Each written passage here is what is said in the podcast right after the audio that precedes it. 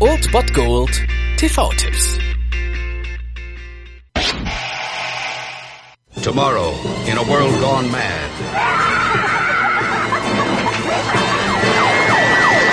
The only law will be a renegade squad of suicidal cops. He's my prisoner, and he's not walking out that door. And the open road will be controlled by gangs of glory roaders.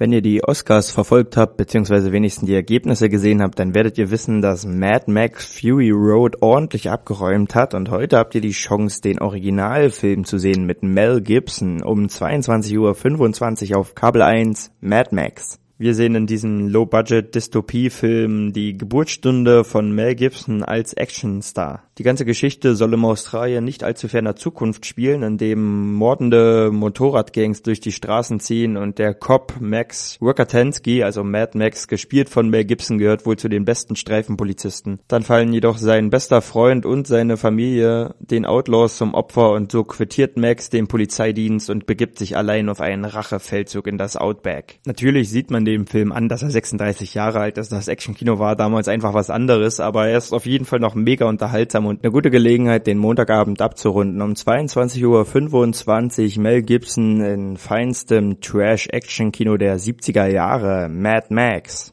Max is a cop, one of the best. Well, I'll add it to my trade collection.